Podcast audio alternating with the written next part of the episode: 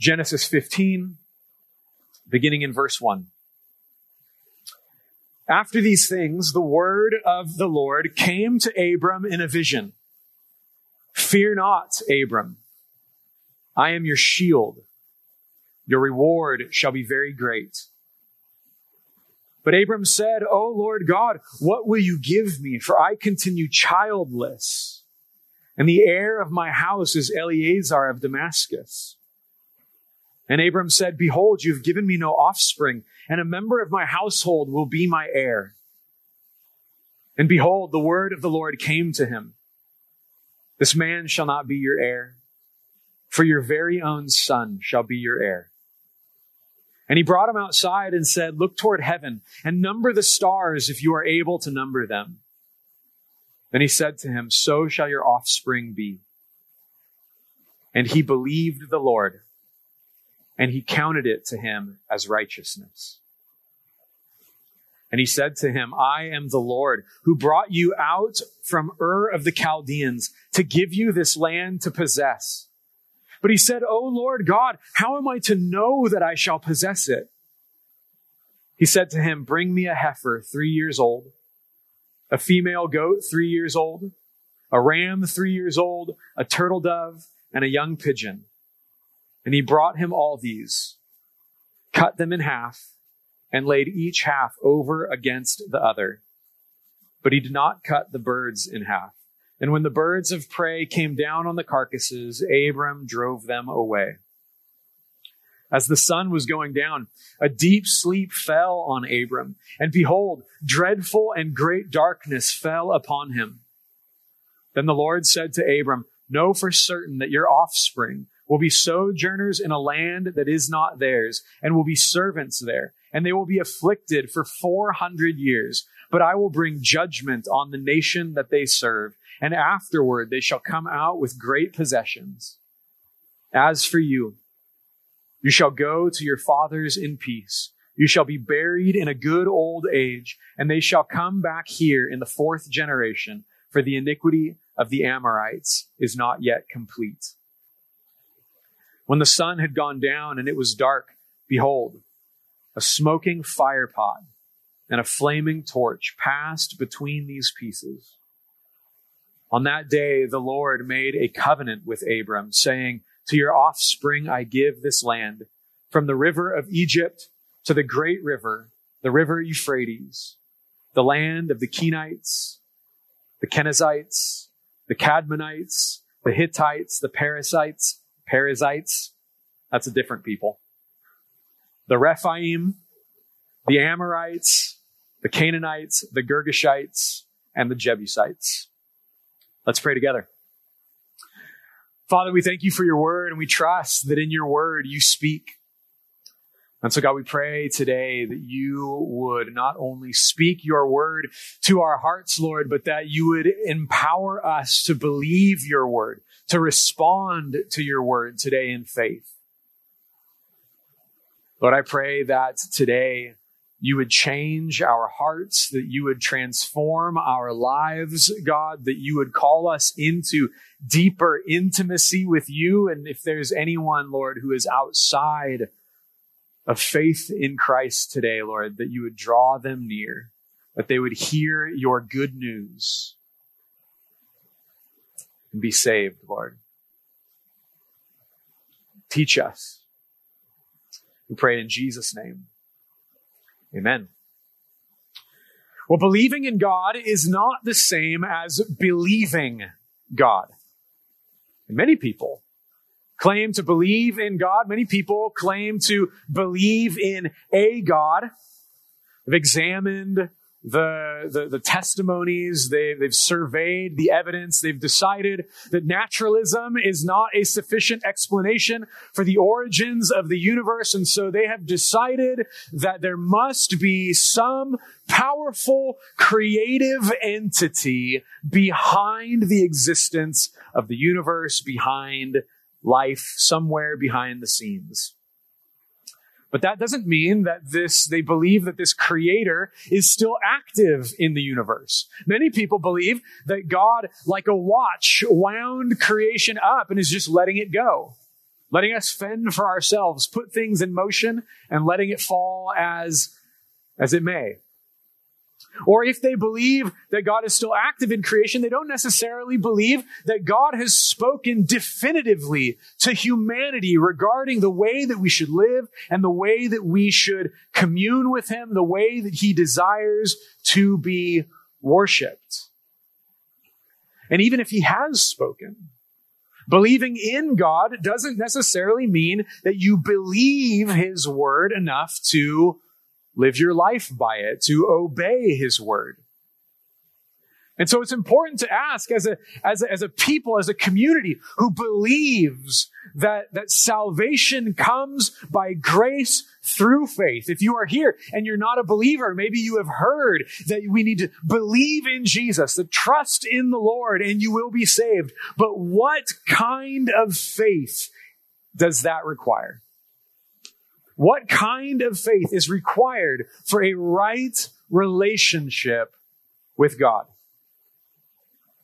See, previously, prior to our text in Genesis chapter 12, God promised to make Abram a great nation. He promised that he would give him a land and blessing, that all the families of the earth would be blessed through Abram, that he was going to give him a family and make him, give him a great reputation. But, but all of these promises, a reputation, uh, a, a great nation, that, that all the nations of the earth would be blessed through him. All of these promises hinged upon that one promise that God, that God would give Abram children. Without children, they can't possess the land. They can't fill the land. Without a legacy, the families of the earth outside of Abram's own context could not be blessed by Abram and his family. All of this hinged upon the promise that Abram would have children. And thus far, his wife, Sarah, was barren. She was not able to have children. I'm going to switch to this and see if the static goes away. There it is. Abram's wife, Sarah, Sarah was barren. And so Abram is coming to God right here, and God, God tells him what he's, what he's promised him. The, the word of the Lord comes to him in a vision and says, eh, Fear not, Abram, I'm your shield. Your reward shall be very great. All of these things, that your blessing shall be very great. And then Abram says, Oh Lord God, what will you give me? For I continue childless. And the heir of my house is Eliezer of Damascus. And Abram said, Behold, you have given me no offspring, and a member of my household will be my heir. So you see what on, what's on Abram's mind. The reason God comes to him and says, Do not fear is because Abram's afraid.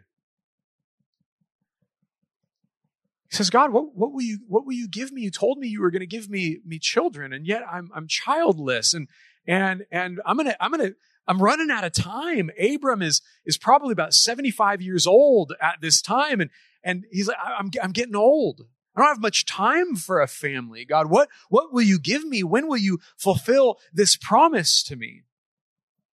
Have you ever wrestled with the tension between what God has promised in His Word and your experiences? God, I know what your Word says. I know that your Word says you'll never leave me or forsake me, but I, I feel like you're so far away from me. God, I know that your word says that you will answer the prayers of your people. But I feel like you're so far from hearing me. I feel like I'm talking to, talking to the ceiling here. Have you ever experienced in your life this tension between the promises of God and your life?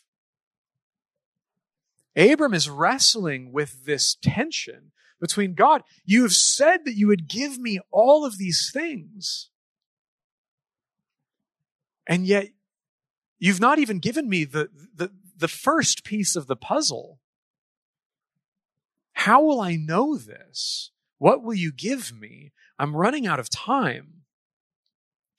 And so verse 4 says, And behold, the word of the Lord came to him. This man, Eliezer of Damascus shall not be your heir. Your very own son shall be your heir. And he brought him outside and said, Look toward heaven and number the stars if you're able to number them. And he said, So shall your offspring be. So God reaffirms that promise and says, Abram, don't be afraid. I know what you need.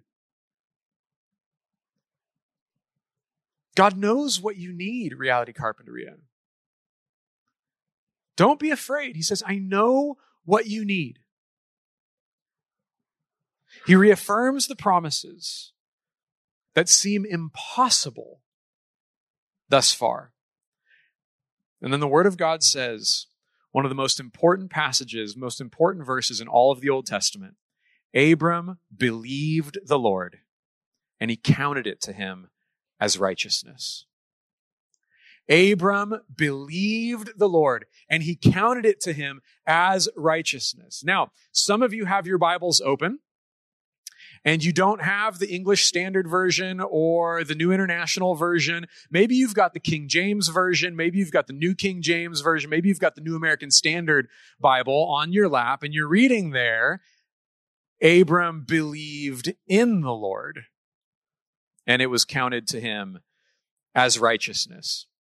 I do want to say that these translations, the NASB, the New King James, all of that is actually a more literal translation of what the Hebrew text says. In the Hebrew text, the word in is in there. Abram believed in the Lord and he credited it to him as righteousness. But here's the thing.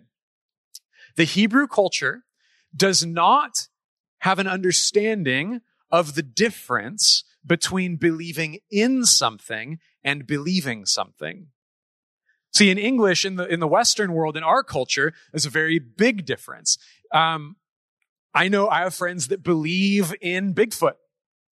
You know who you are. But if Bigfoot showed up and started telling them how to live their life, they're not necessarily going to believe Bigfoot. There's a big difference in our culture between believing in something and believing something.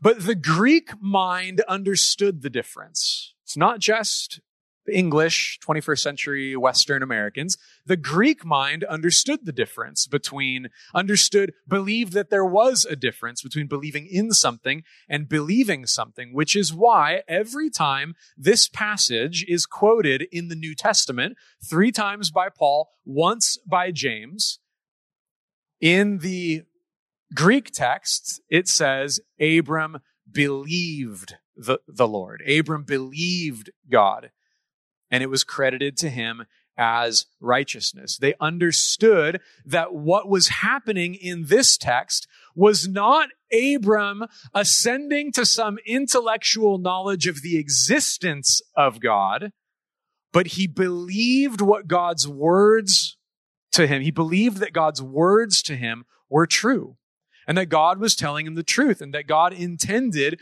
to fulfill these promises. Abram believed the Lord. Now I'll prove it to you in the text. Up until this point in the text, did Abram believe in God? Did he believe that God existed?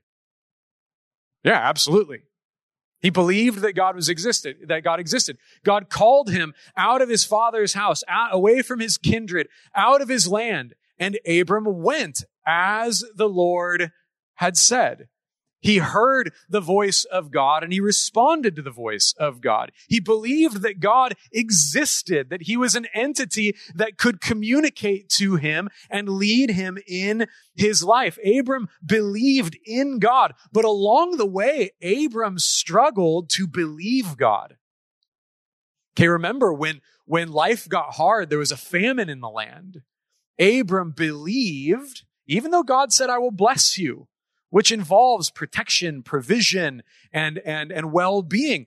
Abram uh, knew God's promise to, to, to bless him, but when there was a famine in the land, Abram believed that Egypt could take better care of him than God could. And so he went to Egypt. We talked about that a few weeks ago. And on the way, he, he was afraid of the Egyptians. And so he lied about his wife because he believed that he could take care of himself better than God could. Abram believed in God, but he has been struggling to believe God and to trust that God would be able to fulfill his promises to him. And yet, time and time again, even when Abram struggles to believe God, God continued to be faithful. And Abram learns faith over time. This is what I love about Abram. He's just like us. Abram learns faith. He learns belief. He learns his convictions. He learns God's faithfulness to him through his failure and God's faithfulness. And we so often continue to learn God's faithfulness through our failure because God will continue to be faithful to his people. And so here in this text, there is a shift in Abram's relationship with God. This is a turning point in Abram's life and in his relationship with God. He goes from believing in God and even being willing to, to follow God and kind of see where this thing goes. He had great courage. He goes from believing in God to believing God. Now, many people believe in God, believe in a God, but it's not the God of the Bible. Many people will claim that they even believe in the God of the Bible because they like some of what the Bible has to say and they kind of like Jesus and they like the things that Jesus said and they like the things that Jesus did. But if you do not believe the Word of God, if you do not believe the scriptures, if you do not take the Bible as God's word and believe the word of God, then you might not believe in the God of the Bible. You believe maybe in a God of your own making and you cherry pick some of the things in the Bible and some of the things from culture and some of the things of popular opinion. And you put together this concept of God, but it's not God you believe, it's yourself that you believe. It's, it's yourself that you place in authority over the text to determine what's true and what's not true, what's right, what's wrong, what, what we need to believe and what we don't need to believe when God has communicated definitively to humanity regarding what we believe about him and how we should live. And so if we don't actually believe the scriptures, we don't actually believe in, we don't actually believe God. We might believe in God, but we're not believing him. And so Abram believes the Lord. He believes his word. He believes the promises that God makes to him. And because of this faith, because of his belief, he's declared to be righteous. Now, righteousness, contrary to popular opinion, does not mean that you do everything right. Righteousness means that you live in right relationships with God, with others, and with creation. Righteousness is enjoying this right relationship with God, conducting yourself in faithfulness to God, conducting yourself in love to other people, and in stewardship of the creation. Righteousness means living in right relationships. See, humanity was made to live in right relationship with God, with one another, and with the creation. Think about Adam and Eve. Adam and Eve were created to trust God, to worship God, to know and believe that God alone understood good and evil. And to trust that God would provide the good and protect them from what was evil. They were made to live in this right relationship, this trusting relationship with God. And they were made to live in unity with one another. And they were made to love and serve and bless the creation. This, they were made in righteousness. And they existed in the Garden of Eden in right relationships with God and everything that God had made. Now, did Adam and Eve believe in God? Yeah, you betcha. He, he, he made them. They walked in the garden with him. God, he, Adam stood before God and named all of the animals with God there. God, Adam saw God bring his wife to him and Eve, like a father walking his daughter down the aisle, is being walked to Adam by God. They absolutely had concrete evidence of the existence of God. But when push came to shove, underneath the tree of the knowledge of good and evil, who did they believe? They believed the serpent. God had said, if you eat the fruit from the tree of knowledge of good and evil, you will surely die. And the serpent said, no, you won't. And because the serpent's words resonated with their own desires, they believed the serpent and they believed their own desires and they did what they wanted. They wanted the right to choose between good and evil themselves. And because they did not believe God, they disobeyed God and their presence with God and with one another was broken. They hid from God, they hid from one another, and God sent them out of the Garden of Eden to fend for themselves in the world. They lived in righteousness, right relationships, but a lack of faith led to disobedience, which led to an alienation between themselves and God and an alienation between one another. See, we were made to live by faith in God, trusting God to protect us and provide for us, to provide the good and protect us from what is not good. And that faith enabled humanity to continue living in God's presence. But a lack of faith demonstrated by disobedience resulted in humanity's distancing from God. And so here, Abram, Unlike Adam and Eve, Abram lives in this world alienated from God. But because Abram believes God, he experiences a reversal of the fall. Righteousness is restored to Abram. The righteousness that humanity lost in the garden is restored to Abram through faith. And instead of separation and alienation from disobedience and disbelief, Abram receives a right relationship with God through faith, even though he will continue to struggle with that faith. Abram will continue to struggle eh, eh, to live in light of that faith right away. Immediately after following this declaration of righteousness, Abram's got questions. Notice this. Abram is declared righteous, but believing isn't easy. Genesis 15, 7 through 8 says, And he said to him, I am the Lord who brought you out from Ur of the Chaldeans to give you this land to possess. And then immediately Abram cuts him off and says, But he said, Oh Lord God, how am I to know that I shall possess it? Wait, I thought he believed him. I thought he believed that God would give him the land. And here he's still, he's still wrestling. He's still wrestling with what God is promising. He's got questions. See, Abram is wrestling. Abram is needing assurance. He's asking God for assurance. How will I know? How am I to know that I will possess it? And God never rebukes him for coming to him with questions because Abram's questions are coming from faith. Let's contrast this with Luke 1 18 through 20. Um, Zechariah is a priest in God's temple, and he's ministering to the Lord. And an angel appears to Zechariah and tells him that his wife, who is also barren, as Abram's wife was, will give birth to John the Baptist. And Zechariah said to the angel, How shall I know this? For I am an old man, and my wife is advanced in years. Sounds very similar to Abram's situation and sounds very similar to Abram's question. But the angel's response tells us that something's off. Listen, the angel answered him, I am Gabriel.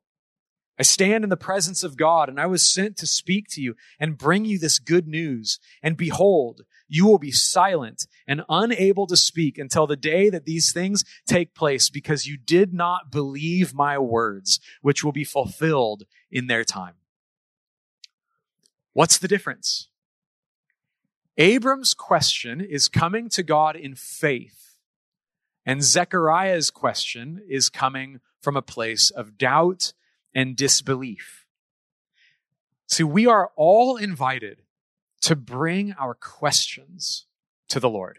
There is stuff in this book and in life that is hard to understand.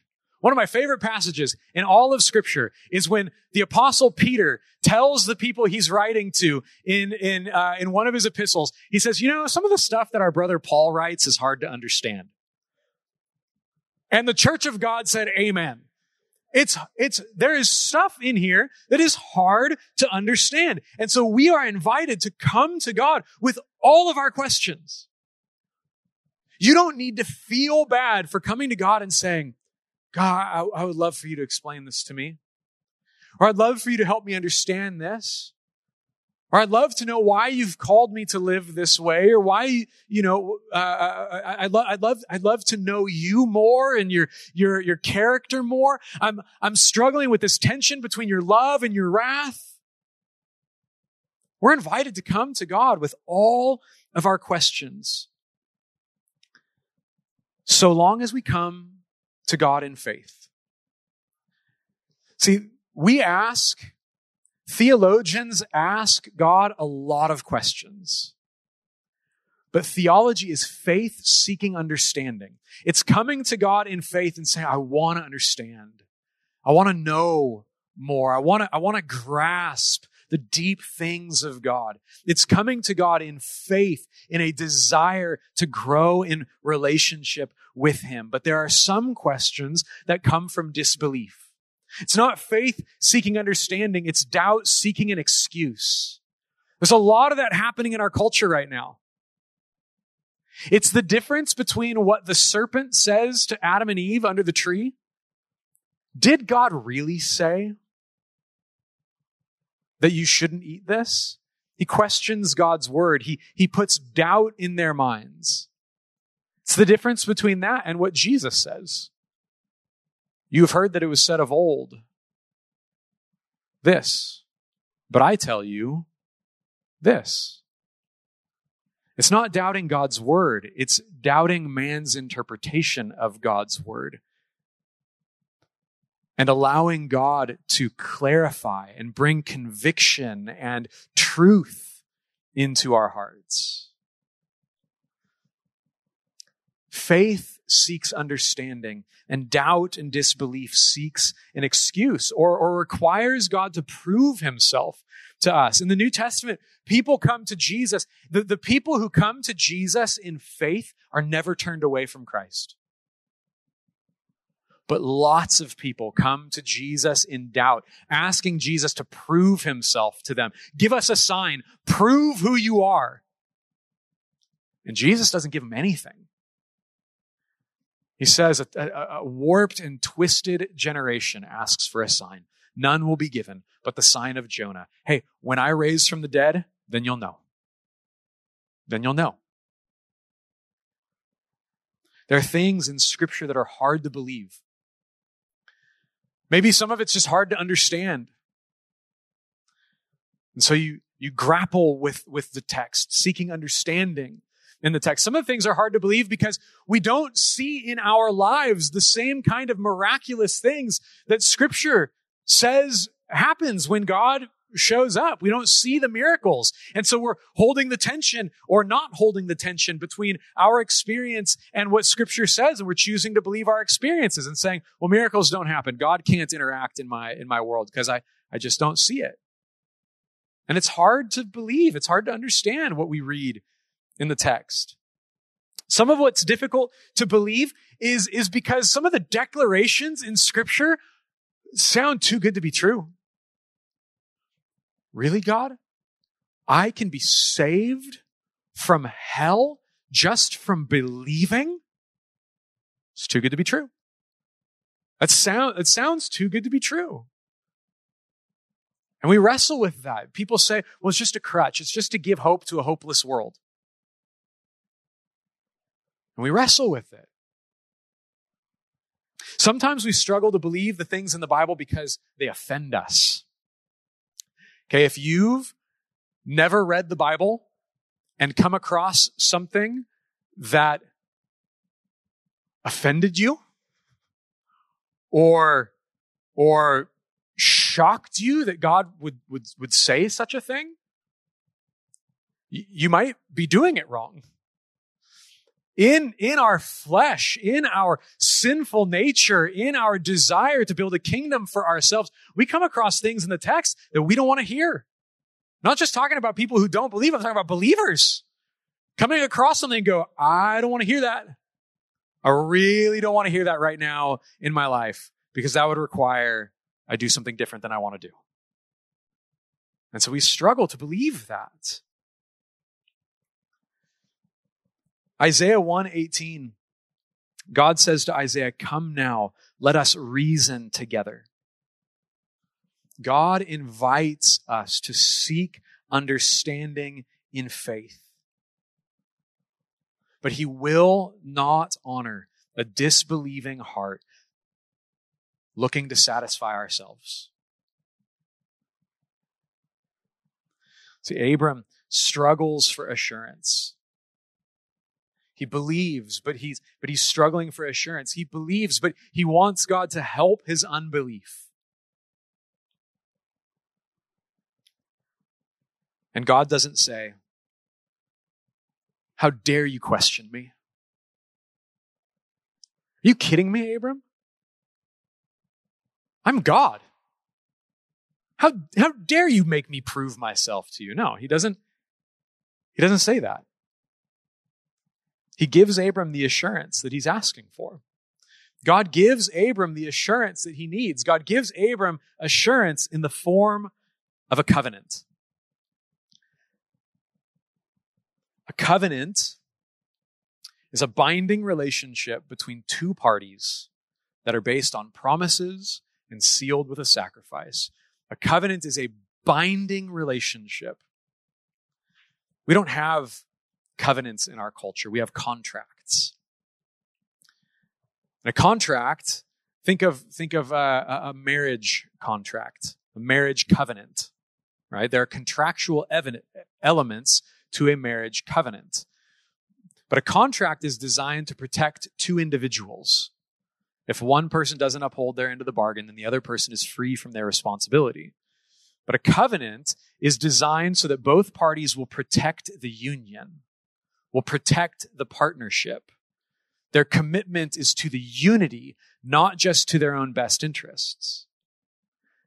And so God makes a covenant with Abram, a binding relationship and so Abraham can trust God to fulfill his promises because God is binding himself to his promises by his oath.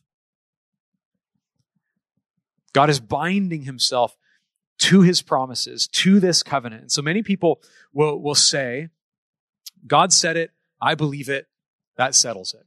What, what should I believe about this thing? God's word says it, I believe it, and that settles the issue. I'm not even gonna question, not even gonna question it. That's awesome. If you can do that on all things, that's great. But I want us to see here is that when Abram comes to God with questions, God doesn't respond by, by, by saying, How dare you, Abram? He responds by giving him a covenant. He tells Abram to get all of these animals and to and to cut them in half and to and to set them uh, uh, apart from one another. And, and in this ancient world, covenants were often made by taking these sacrifices and cutting them in half and separating the parts from one another. And then both members, both covenant parties, making this covenant together, would would pronounce the commitments of the covenant as they walked between the pieces, as if to say, if we do not uphold our end of the bargain, if we are not faithful to the covenant, then may I be like these pieces of these animals. If I don't uphold my end of the bargain, may I become like these animals. May I be cut in two. May my life be destroyed. If I'm unfaithful, may I die. And so Abram's responsibility to the covenant is the faith that he's already demonstrated. And God's responsibility to the covenant is to do what he said he would do. And if Abram is unfaithful to the covenant, he should experience the curse of the covenant. He should become like these sacrifices. And if God is unfaithful to the covenant, he should experience the curse of the covenant. God should become like these sacrifices. And so Abram's assurance that God will do the things that he promised is because God has sworn on his life that he would. The reason Abram can know that God will be faithful is because God put his life on it. And it was contractually binding, legally binding. Covenants in the ancient world, if they weren't upheld, they were, they were enforced by like the military. They would come in and, and force covenant uh, faithfulness. God is putting his life on the line. If Abram is unfaithful to the covenant, he should be destroyed. If God is unfaithful to the covenant, he should be destroyed. And yet, Abram will be unfaithful. Next week, we're going to talk about Abram's biggest blunder of all time. After God makes the covenant with him. Abram is going to falter. He's going to fail. And should he be destroyed? No. Because God alone passes through the pieces of the covenant. It says that God puts Abram in a deep sleep. He puts Abram in this trance. And Abram sees this smoking fire pot, this flaming torch. In scripture, the presence of God is often depicted by fire and smoke. And so Abram sees this fire and smoke. And while he's asleep in this trance on the outside of the pieces of the sacrifice, God alone passes through the pieces of the sacrifice. And by doing so, God is taking responsibility for both sides of the covenant upon himself. He's saying, Abram, if I don't keep my end of the covenant, may I become like these pieces. And Abram, if you don't uphold your end of the covenant, may I become like these pieces. May I be destroyed if I don't uphold my end of the bargain, regardless of what you do. I will do what I promised, no matter what. This is why a right relationship with God comes by faith alone. Abram believed God and he counted it to him as righteousness. See, our right relationship with God is not based on how righteous you are from day to day. Abram will falter. He'll fail. We falter and we fail. But it's not determined by the quantity of your faith. Your righteousness, your right standing before God is not determined by the quality of your faith. It is determined by the object of your faith.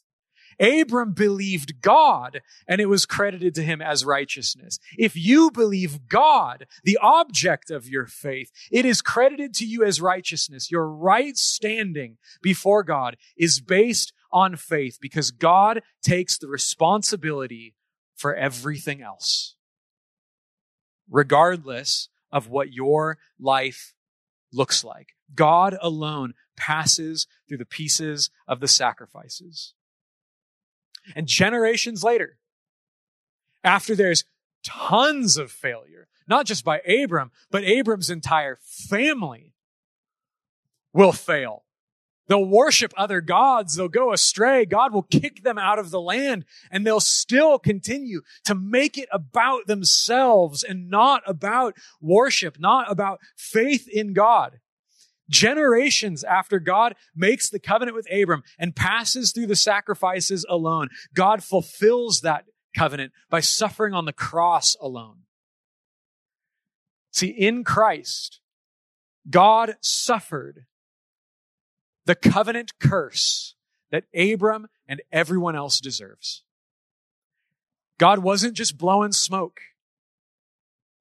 He said, if you're unfaithful, if your family's unfaithful, if your children are unfaithful, if everyone who believes in me is unfaithful, it doesn't matter. I will be destroyed so that you won't have to be. And on the cross, Christ is.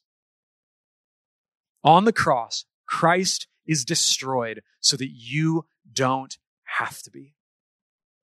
So that through faith, you can experience a right standing with God. And then Christ raised from the dead so that that right standing with God won't just be for a lifetime, but for all eternity.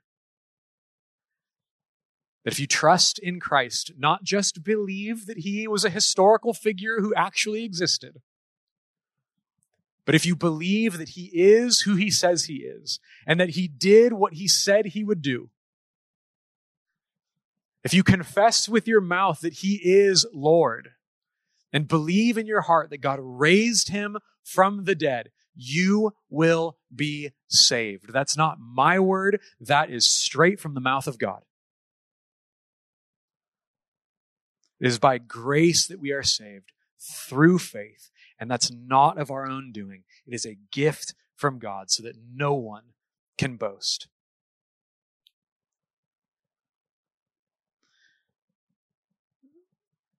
Church, don't be content with believing in God.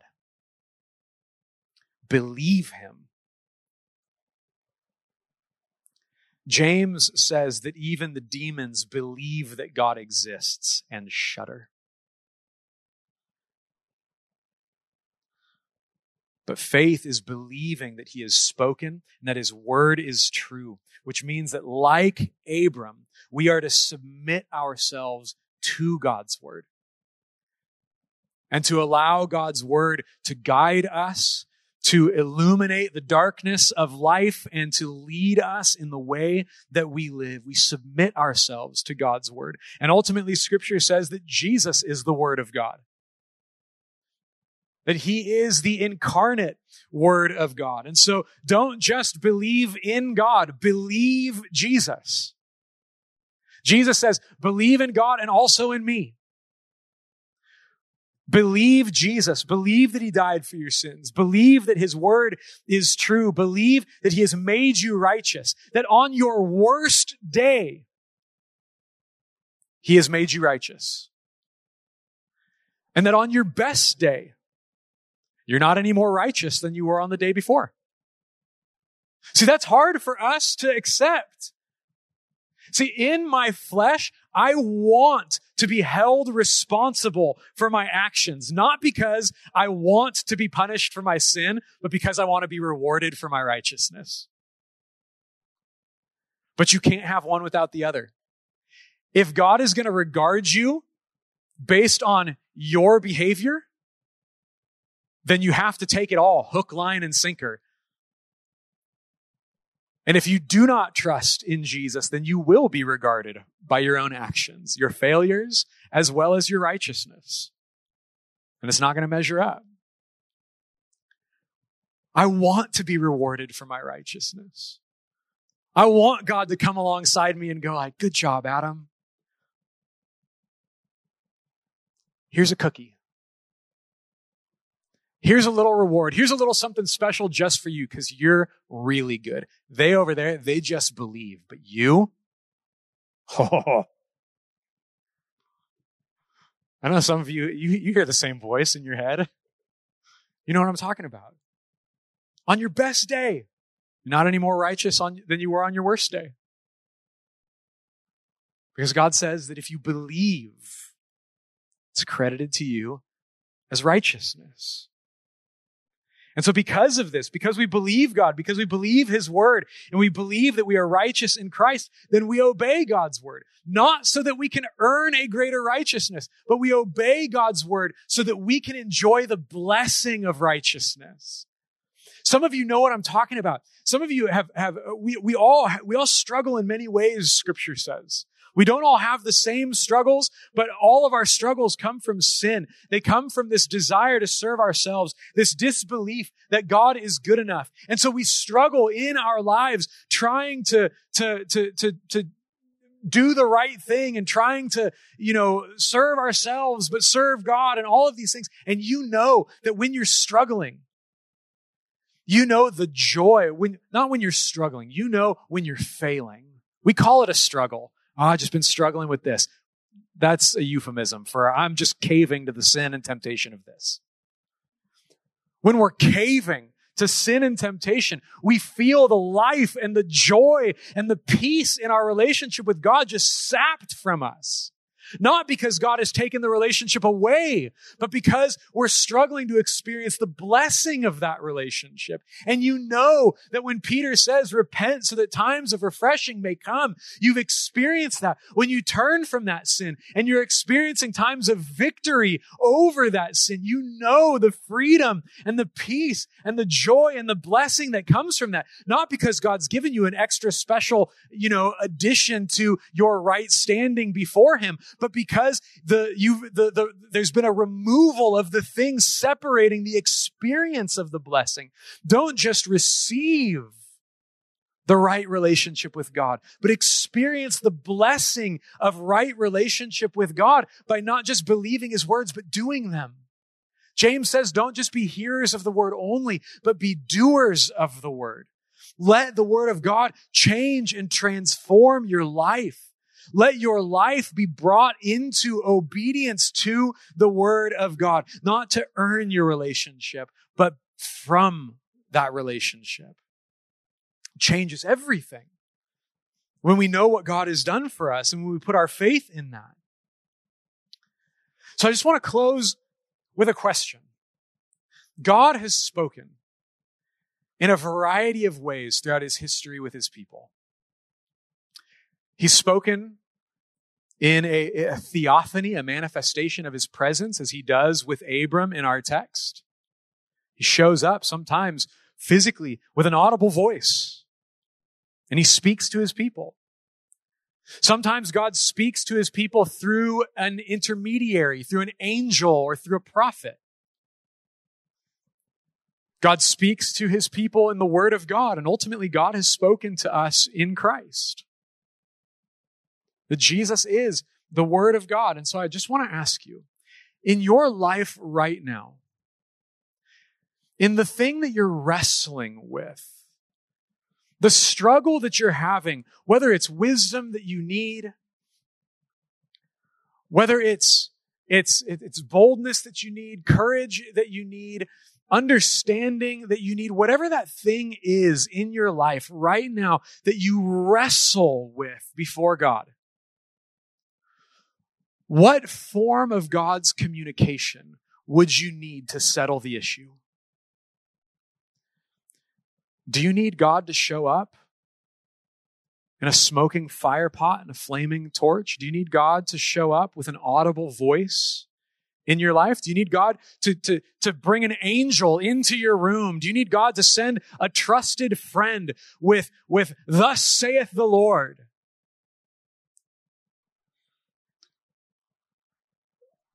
Or is the Word of God enough? Because listen, if God's Word in Scripture is not enough regarding the things that He has clearly spoken about, yes, the world tells us that this is not true and that this is an antiquated, outdated book that can't be trusted, needs to be brought up to date. That's what the world says. And we're caught between our desires and, and, and what the world says and yet what the Word of God says. And if we are not willing to believe what God's Word says and to obey it, it doesn't matter what form of God's communication His instruction comes to you because it's not about what you believe anymore. It's about your desire. The reason Adam and Eve believed the serpent was because he told them what they wanted to hear. She saw that the fruit was pleasing to the eye and good for food and desirable to make one wise. She wanted it. The serpent gave her a justification to take it. Look, it is ridiculous right now in our world, the justification that the world will give you to take whatever you want. And if the Word of God isn't not enough to convince you that God's desire contradicts the desire of the world, then it doesn't matter if an angel were to show up to you in your room. You would justify it and, and explain it away in some other way because it's not about belief, it's about desire. And so believe in God. Believe that He is greater than anything in the world. Because if you believe that God is greater than anything in the world, then what you will desire is God more than anything in the world. Jesus is our greatest treasure. Intimacy with Him is our greatest good. His presence is the best thing we have going for us. And so we believe and we obey not to earn status with him, but because he has graciously given us right standing before him. And so whatever God is speaking to you, whatever, whatever correction he wants to make in your life, wherever he is asking you to trust him as to why he's not allowing a certain thing or why his instruction is different than the world's instruction, whatever that tension point is with God, whatever He's speaking to you, trust in Jesus. That regardless of what your experience is, His declaration is true. That by grace you have been saved through faith. And you won't just experience a right stand or receive a right standing with God. You will experience the blessing of a right standing with God. And so, Father, we ask you right now that by your Spirit, you would speak these things deep into our hearts and empower us not just to believe in you, but to believe you and to believe your word. And Holy Spirit, give us power for courage, power to obey, power to respond to these things because we believe that intimacy with you is greater than, than obeying the world and obeying all the desires that it tells us that we should enjoy. And God, right now in this time, as we have the response, the opportunity to respond, I pray that that truth of Jesus, that he not only passed through the, the, the, sacrifices, but he passed through death on our behalf. That we would see that he is the greatest good. And that we would stop at nothing to experience the blessing that he gives. Holy Spirit, right now, change in us what doesn't want to believe. Change in us that thing that, that doesn't want to respond. Change in us the, the desires to, to protect ourselves and give us a greater desire for you. We trust you. We love you. We want what you want for us. God, may we experience your goodness as we worship you in this place. In Jesus' name, amen.